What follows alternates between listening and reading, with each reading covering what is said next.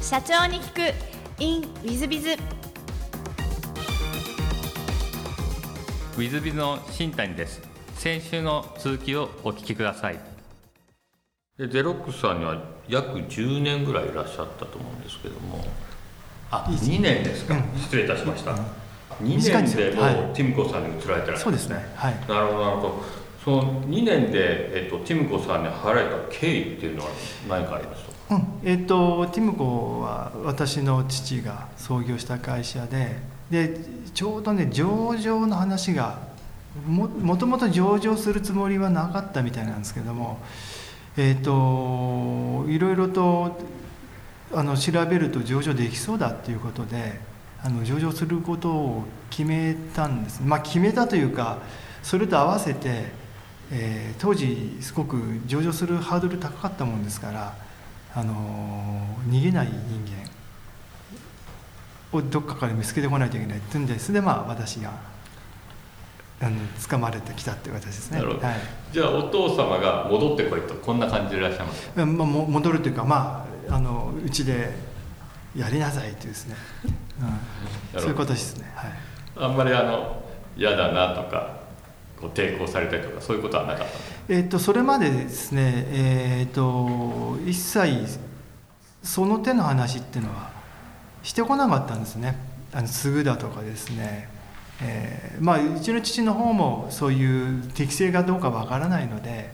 あのあえてしてこなかったと思うんですよね。それで私が期待しても困るということで私にそれを時点で断れても困る。どっちもあったと思うんですけどね。その時点で初めてだったんですけどね。まあ特段嫌だというよりかはあのなんか、えー、協力してできることであればあのやっていこうと思った次第ですね。なるほど、うん、割とじゃあ素直な息子さん側なんですね。どうなんでしょうね。まああの特に関係が悪いわけじゃないんでそこは問題ないですね。なるほど、はい。でその後、えっと、ティムコさんにお入りになった後、えっと、テント市場に公開していらっしゃるんですが、まあ、いわゆる上場なんですけどもなんかその上場のご苦労なんていうのもご体験はなさったんですか？そうですね。えっとほぼ私も素人ですし、であと,、えーと、その上場準備にかかる社長室のメンバーもほぼほぼ新卒というまあそれでも優秀なスタッフだったんで非常に助かったんですけれども、えー、あとはあの、まあ、証券会社の方とかですねコンサルタントの方々といろいろとなことを学んでねやったんですけど非常にあの上場準備というのは会社の全てを知らないといけないので、えー、と私自身は短期間にいろんなことを知ることができてあの実は助かったですね、はい、なるほど。ありがとうございます。えっと、その後、えっと、2011年に、えー、大表取締社長に、えー、ご就任されてるんですがこちらはどういった経緯で社長になられてらっしゃるんですか、えっと、その前に、まあ、実は創業者3名いて、はい、うちの父とその他2人いたんですけど、えっとまあ、うちお一方は割と上場後にすぐ退社されてるんですね。でその後、えー、父ともう一人、まあ、下田さんという方が社長になられてで何年か経った後私が引き継ぐことになってます、まああの計画的ではあったと思います。あのある程度、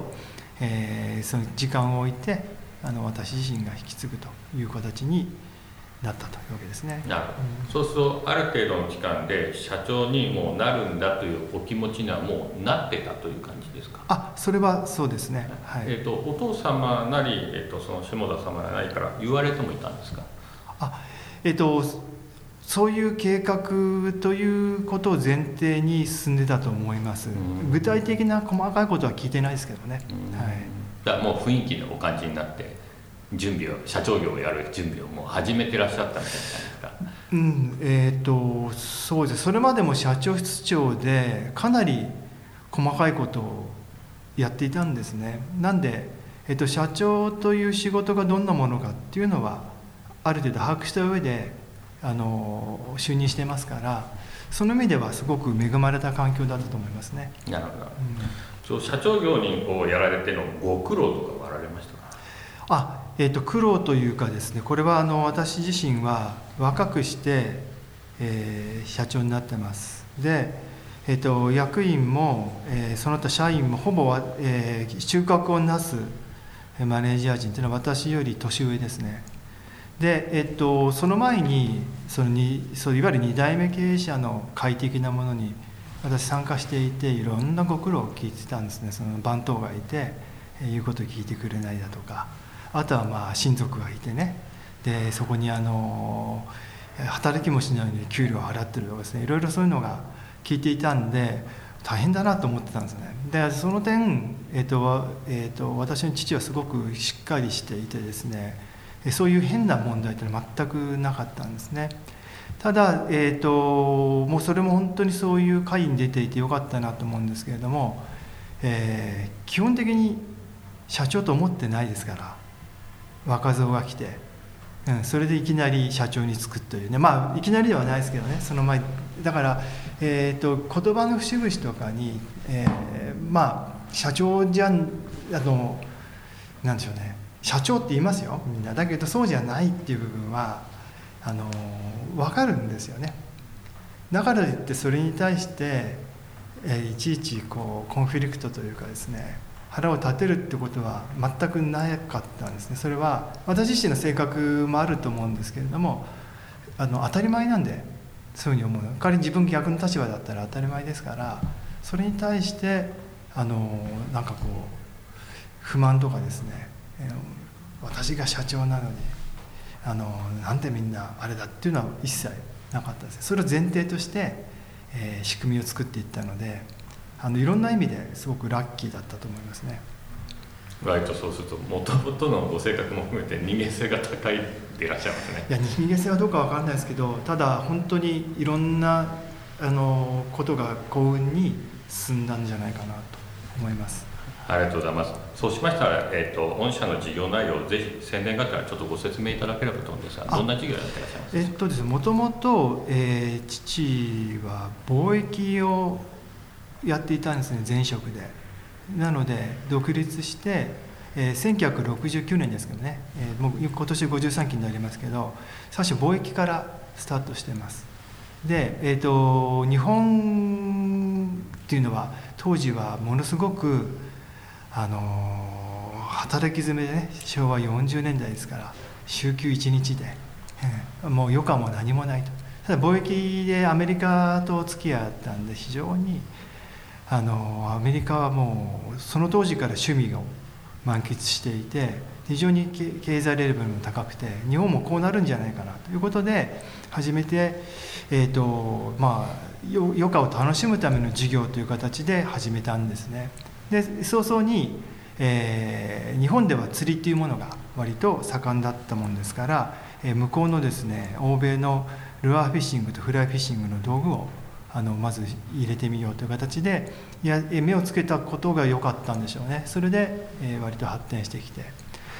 えー、でところがそのアメリカって身売りが多いもんですから我々も今お付き合いしているブランドって今8社目ぐらいオーナー変わってるんですよね。オーナー変わるともう本当にあの全てが契約もね無効になるもんですから非常にこれはあのリスクが多いということでオリジナルブランドを始めようということでえー、フォックスファイヤーというアウトドア医療を始めたんですね。で、えーと、それが最初のオリジナルでであの現在もこのフィッシングの事業とそのアウトドアの事業2つが柱になってます。ただフィッシングは1997年をがあのバブルのピークだったんですね。そこからこう落ちてきてここ最近はちょっと良くなってはいるんですけどもあのコロナ禍でですね。であの今は、えー、大体そのアウトドアのフォックスファイヤーの事業が全体の65%残りがフィッシングとちょっと逆転しているような状態になってます。なるほど、はい、ソロキャンとかいろんな言葉が生まれてきてるんでアウトドアブームだと思うんですがそういうところでは御社としてはちょうどいい感じえっとですねそれがいろいろアウトドアといってもありまして、えー、とこの、えー、コロナ禍においては、えー、登山はダメだったんですね、これあの山小屋が密になる登山道が密になるってことで、えー、あのどちらかというとボロボロになりました。ででキャンプは良かったんですね。でキャンプは我々実は事業としてやってないもんですからあまり恩恵なく。で今度釣りが、えー、またその密にならないアクティビティということで割と注目されて釣りはここ2年ばかりは良かったんですね。なので、えーと、アウトドアのその登山の方で押した分、えー少し釣りの方が良かったので、えー少し救われたと。でいずれにしろでも百貨店の店舗が多いもんですからあのアウトドアの医療に関してはですねちょっとそこではあのかなりコロナのダメージを受けたという方だと思います。なるほどじゃあこれからコロナ明けのこれからがぐっと伸びていく感じでいらっしゃいますねあのそう願いたいですね。はい。ありがとうございます。そうしましたらちょっと全く違うご質問をさせていただくと存じます。まあ、好きなもの好きなことで大変これ多趣味でいらっしゃるんですか？楽器インテリア雑貨自動車およびホイール。掃除用品とフィールドで過ごすこと楽器演奏ベーススキードライブ等というふうなお答えになっててちょっと私が注目したの。掃除用品がお好きというのはちょっと不思議なお答えを書いていただいたんですが。それはね。車の掃除の用品ですね。これ副業になるかなと思うぐらいですね。はい。あの割とえっと何でしょう。僕は気が付いたのが車の掃除が好きじゃなくて、はい。綺麗な車に乗るのが好きなんですよね。はあ、だから綺麗であれば掃除はする必要がないんですけど、はい。でどういうことかというと結果的にはいかに手をかけずに手間をかけずにその傷をつけずに綺麗にするかっていうこの合理性ですね。これでそのいろいろケミカル用品を選んだりなんだりするっていうのがすごく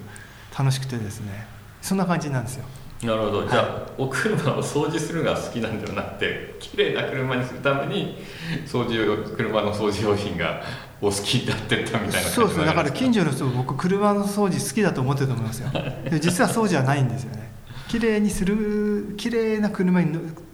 綺麗にする行為よりも綺麗な車に乗るのが好きだということですね。綺麗な状態にしておくのが。はい。ちょっと割と珍しいお答えだったのでちょっと注目してしまいましてすみません、大変多趣味でいらっしゃいますが、えー、と座右の銘はですね、えー、とこれも本当に素晴らしいですね、えー人間万事作用がうまいあはい。と、えーメーカーデュファレンス違いをもたらすというお二つを選ばれていらっしゃるんですが、こちらお二つを選ばれた理由は何かございましたまあもう人間万事作用がまあもうそのまんまで、まあ、多分私そうだと思うんですけどあんまりこうすごいことが起きてもあのこう舞い上がらないというかやっぱり何がその後あるかわからない、まあ、悪いことが起きても逆にねいやなんとかなるでしょうと。あのいいいこともまた起きるんでっていうような絶えずこう精神を、まあ、平常に保つつもりはないんですけれども割と安定していられるのでああそれってこういうことなんだろうなっていうんでその言葉があの、まあ、割と近いところに自分の生き方に近いところにあるなっていうところですね。もう一つのメーカーデュファレンスそうですねこれ英語なんですけれども、えっと実は different 日本だと difference より different って言葉があり、割と好きな言葉で日本っていうのは、えっと違うっていうのは否定語なんですよねなんで出る杭は打たれるというあの目立ったことをすると打たれるっていうようなあのニュアンスになるんですけれどもでも実は difference って違うっていうのは実はポジティブ用語でして他との違い差別化っていうのはとってもいいことなんですよね。だそういう意味であのまあ違いを作り出していくっていう言葉はすごく腑に落ちるんですね、うん、そういうふうにしていかないと面白くないだろうなと思ってます。なるほど。ありがとうございます、大変素晴らしいお話でございました、えー最後のご質問なんですけどもこの番組経営者向けもしくは全国の社長さん向け、えーもしくはこれから起業する方向けの番組でございましてもしよろしければ社長の成功の秘訣をお教えいただけたらと存じます。はい、非常に月並みなんですけれども今のその人間番地作用作用釜と似てるんですけどやはりあの謙虚でありねあのおごらないことというのがすごく重要じゃないかなと思ってます。どうしてもあのいろんないいことがあったりとかですねなんかうまくいくとどうしてもこうねじ自分がこう偉くなったように感じたりだとかねおごりが出てくるもんですけど、まあ、そうならないことがすごく重要かなと思ってます。ありがとうございます、はい。大変素晴らしい深いお話でございました、えーリスナーの皆さんも本日はお忙しい中お聞きいただき誠にありがとうございました。ぜひ皆様のご参考にしていただければと存じます。酒井社長さん本日はどうもありがとうございました。あありがとうございました。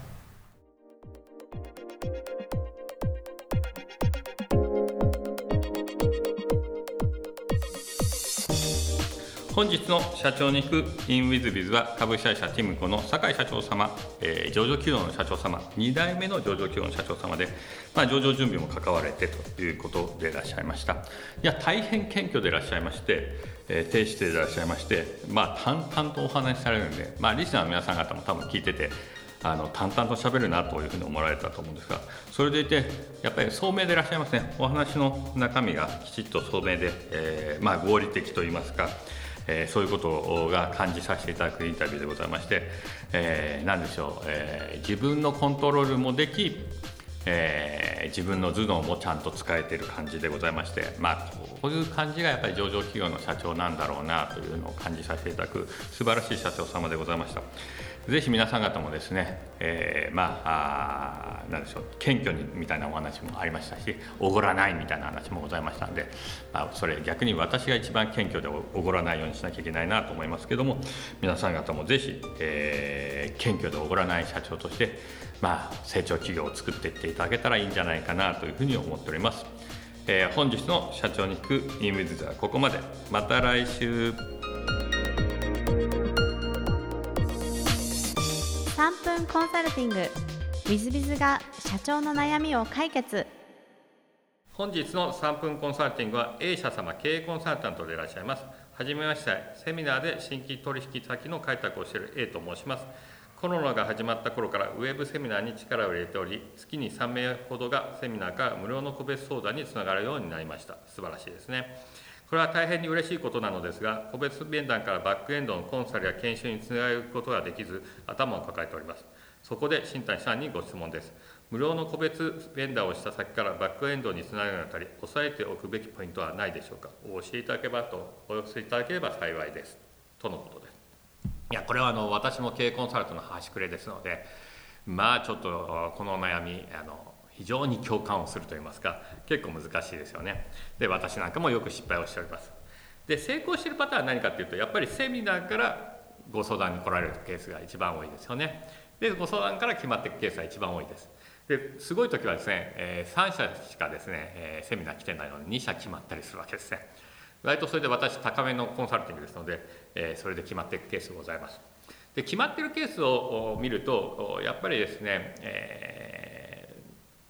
まあ、向こうが持ってる課題を私しか解決できなさそうだ風になると決まってるんじゃないかなと思います。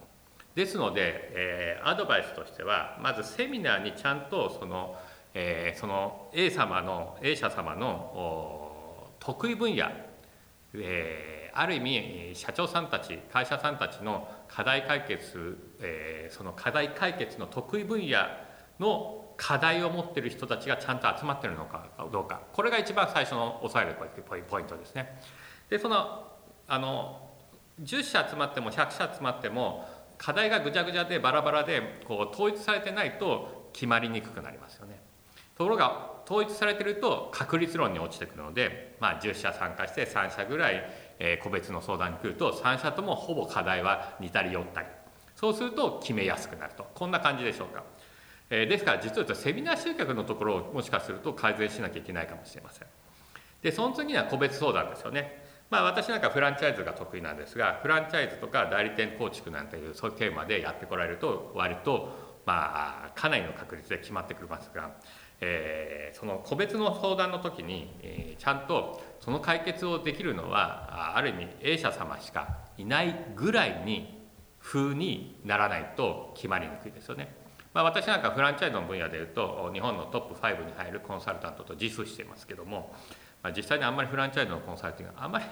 あの過去やりすぎたんであんまりやりたくない部分があるんですが、えー、私の実績からすると、えー、7ヶ月間で、えー、1000万加盟金1000万のものを196件、えー、部下たちをマネジメントして売ったことがございます、えー、19億6000万入金がありました7ヶ月間で。えそんな実績があったりするとフランチャイズのコンサルタントとしては割と何でしょうね、えコンサルティングとして買っていただきやすくなるとこんな感じでございます。まあ、そういう意味でそんな話をがですねできると一番いいので、ま、A, A 様のその解決するコンサルティングの解決する分野課題になる分野がどういう分野でそこのどういう第一人者なのかというのが見えると一番いいのでその辺が個別面談で出せるといいんじゃないかな。もしくはセミナーで出せるといいんじゃないかなと思います。これが2つ目の押さえるポイントですね。もう一つはやっぱりあの先ほどもちらっとお話ししましたがこの課外解決についてちゃんと個別相談に乗った時にああなた A 様あなたがいいですっていうふうに向こうになってもらわなきゃいけない。選ばれなきゃいけない。この選ばれるっていうことは、えー、あこの人だったらきっと私のこの悩み課題をきっと解決してくれると、まあ、思い込ませなきゃいけないですね。そういう意味で個別面談できちんとその相手のニーズなりを、まあ、引き出さなきゃいけないし引き出した後その解決できるのはこんな方法だったら解決できるかもよ風にして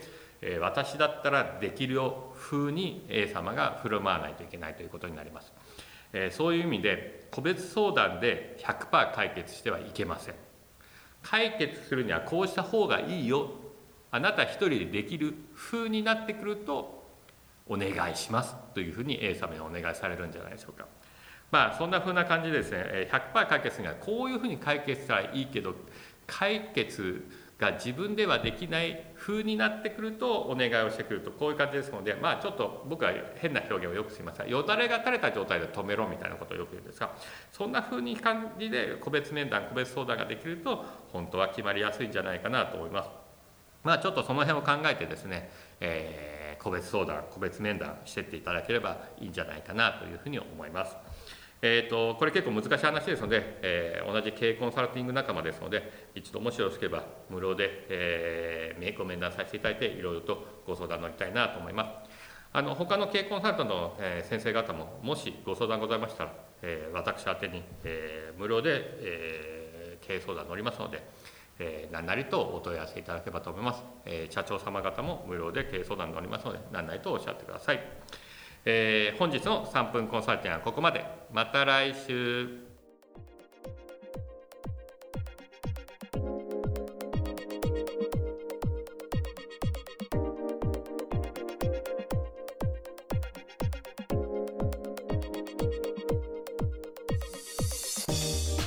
本日も社長に聞く in with biz をお聞きくださり誠にありがとうございました。